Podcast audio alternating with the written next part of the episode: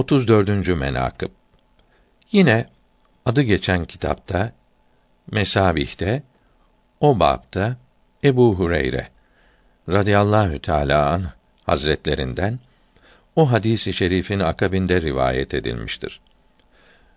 Resulullah sallallahu teala aleyhi ve sellem buyurdular ki: Bugün sizin içinizde oruçlu olan var mıdır?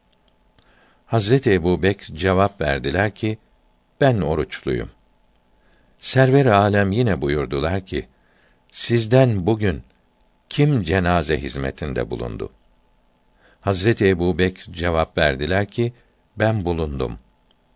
Mefhar mevcudat yine sual buyurdular ki, sizden bugün bir fakire kim yiyecek verdi? Hazreti Ebu Bekr cevap verdiler ki, ben verdim.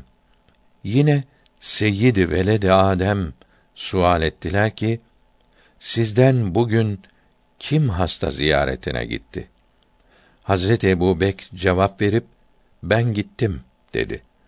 Bunun üzerine Resul Rabbil Alemin buyurdular ki, bu hasletler bir kimsede bir arada olunca o kimse cennete girer.